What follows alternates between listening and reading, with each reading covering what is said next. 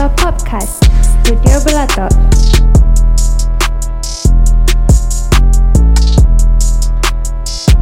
Okay. Jadi kau eh? Ah, dah record. Hai semua. Uh, welcome back to Belato Pod. So hari ni kita ada special guest kita. Bos Syafiq kita. aku, aku jadi special guest. Kau bayang. Okay, so uh, apa yang kita nak discuss hari ni? Dia kena gambar dia tak kena ah, tak. Ah, ah, Wawa, kena ke Wawa? Kena ke Wawa? Uh, okay. Oh ya, yeah. oh kita ada Wawa, kita punya yeah, new member which is our content creator. Hai Okay, so uh, topik kita nak discuss hari ni adalah Bos uh, sebelum ni belajar apa? Bukan Aki kan like in the field. Tak kita nak discuss aku belajar apa sebelum ni ke? Ke apa apa Hmm. apa apa discussion dia yang keseluruhan ni? Uh, topik main topik hari ni kenapa bos kita startkan studio Belatok and Hunyan. Ah, Hmm. okay. So soalan pertama dia, Uh, bos sebelum ni belajar apa? Se- uh, aku belajar culinary. Cik, tak adalah. dulu uh, dulu aku belajar um, uh, real estate management. Nah, pengurusan harta tanah. oh. Maksudnya kalau belajar pengurusan tanah tu dia boleh ada skop dia ada tiga ke empat lah. Yang pertama jadi valuer, penilai rumah. Yang kedua jadi property agent, orang yang jual beli rumah tu. Yang ketiga jadi property manager, orang yang manage building. Uh, yang keempat menjadi apa lagi? Uh, so something something yang macam tu lah. Ah, uh, pusing-pusing. Ah, so basically uh, kerja dengan bank lah sekali, kerja dengan bank. Ah, so yang related to property lah. Property, ah, hartanah, hartanah. Okay. So So, macam mana mula boleh uh, Terdetik nak buat company ni okay. Dia asal daripada mana Start daripada mana Okay, aku asal daripada Kuantan. Bukan. bukan. bukan. Idea tu asal Salah. Bukan bukan Salah salah idea nak buka belatuk tu lah. Okay, sebenarnya uh, waktu okay lepas aku belajar ni kan real estate management, aku decide untuk jadi seorang property agent. Hmm. Property agent basically aku kerja jual rumah lah. Okay, so waktu aku kerja jual rumah tu, aku dapat akses ke rumah-rumah yang menarik lah. Uh, sekitar Kuantan, KL, Bangi. Uh, kebanyakannya rumah yang mahal-mahal. Paling mahal bila aku tengok rumah tu harga dia 25 juta. So rumah tu dekat uh, Damansara Height. Uh, so memang gempak gila. So dia punya ID, dia punya architecture memang out of out of the world lah, memang ganas lah. Okay, so uh, waktu aku jual rumah, aku ada juga macam uh, kena kontraktor kecil-kecil ni macam buat plaster ceiling, tukang cat rumah waktu kat KL kan. Bila aku jual, aku minta tolong, aku cakap kat owner, abang tak nak cat rumah ke? Ah, boleh juga. Ah, saya boleh cat kan. So aku pun cari kat kontraktor ni. So dia orang yang cat kan. So aku dia ah, macam untung sikit-sikit kat situ. Ah, so daripada situ lah. So start dengan cat rumah, kemas rumah, mesin rumput, pasang plaster ceiling, buat wiring balik. Pasal aku rasa macam eh best juga kan. Lepas tu aku balik Kuantan, masa tu kebetulan aku jumpa Man. Man arkitek lah kan. So aku jumpa Man tu borak-borak dengan Man. Aku cakap Man jom kan kita try niaga buka company kan, buka firm kan. So Man cakap okey lah. Ha, dari situ lah. Ha, so aku stop terus jadi property agent. Terus macam all out ha, dekat studio Belatok. Hmm. Lepas tu sebab start satu start satu business kan kena like ada uh, invest something yang first lah yang Hmm, initial punya. hmm. Lepas tu uh, macam mana bos dapat tu ke memang macam dari poket sendiri.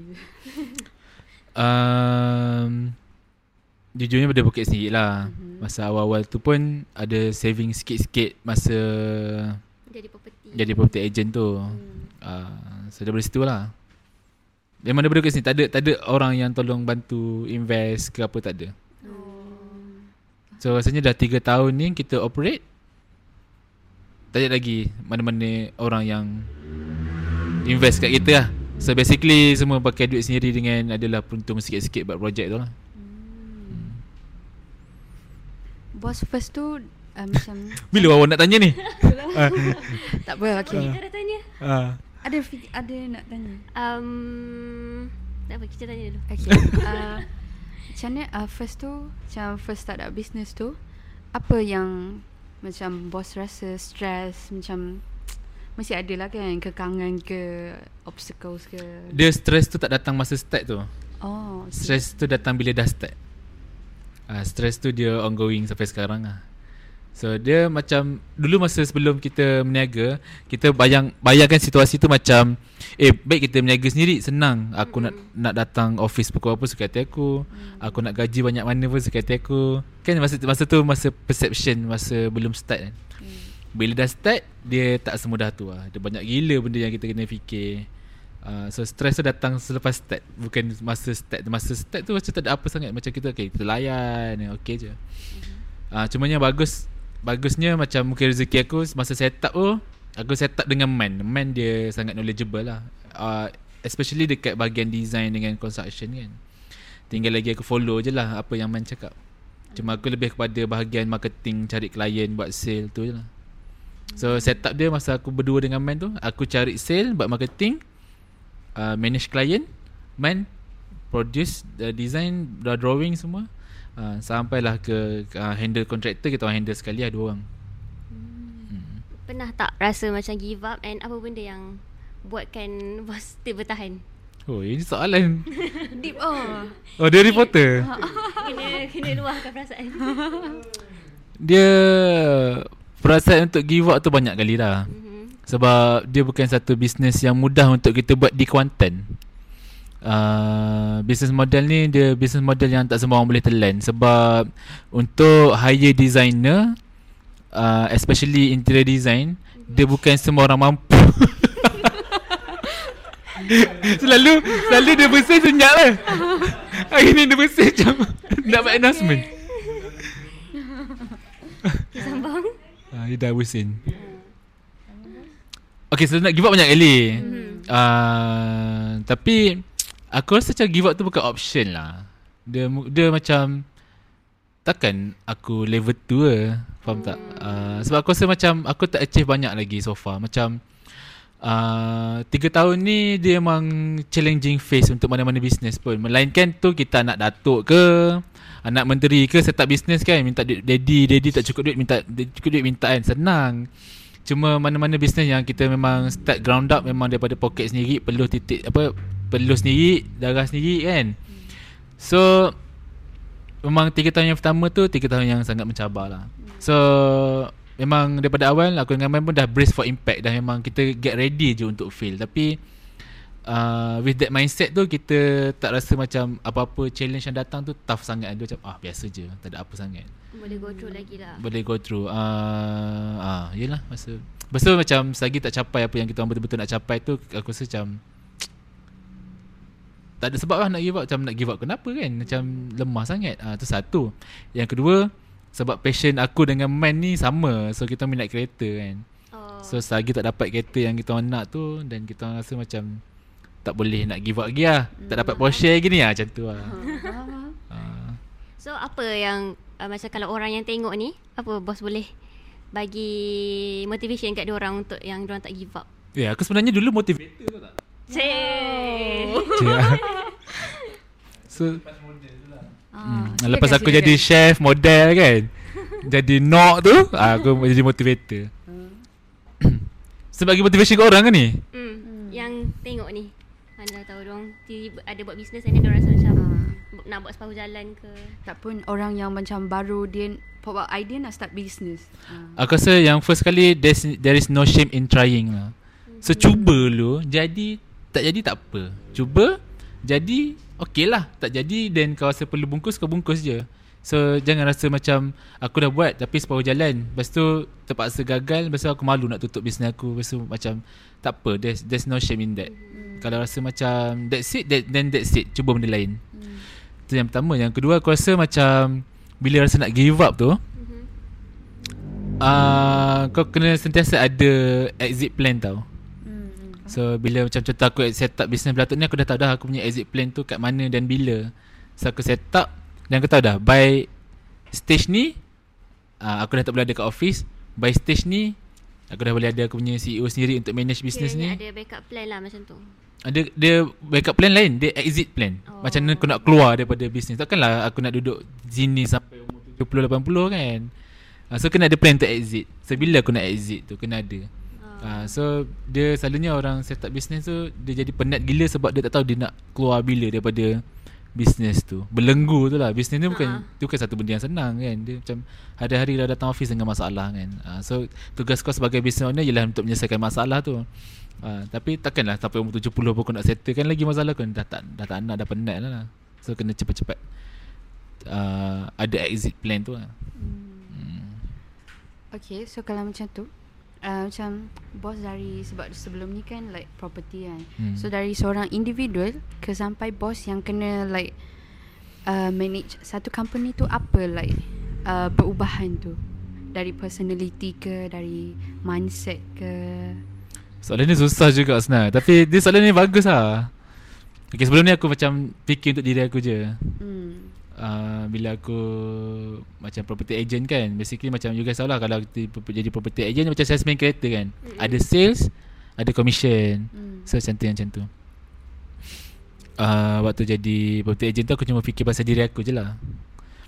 Tapi bila dah set up company aku tak boleh fikir pasal diri aku lah. So I get paid last Kalau jadi property agent Ada sale Ada commission tu dapat kan Duit tu kat kita kan. So bila bila kita jadi business owner ni uh, Aku tak tak sure lah business owner yang lain.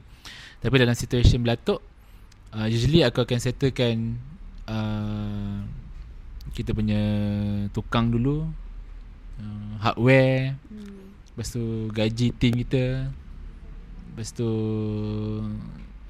uh, Utilities.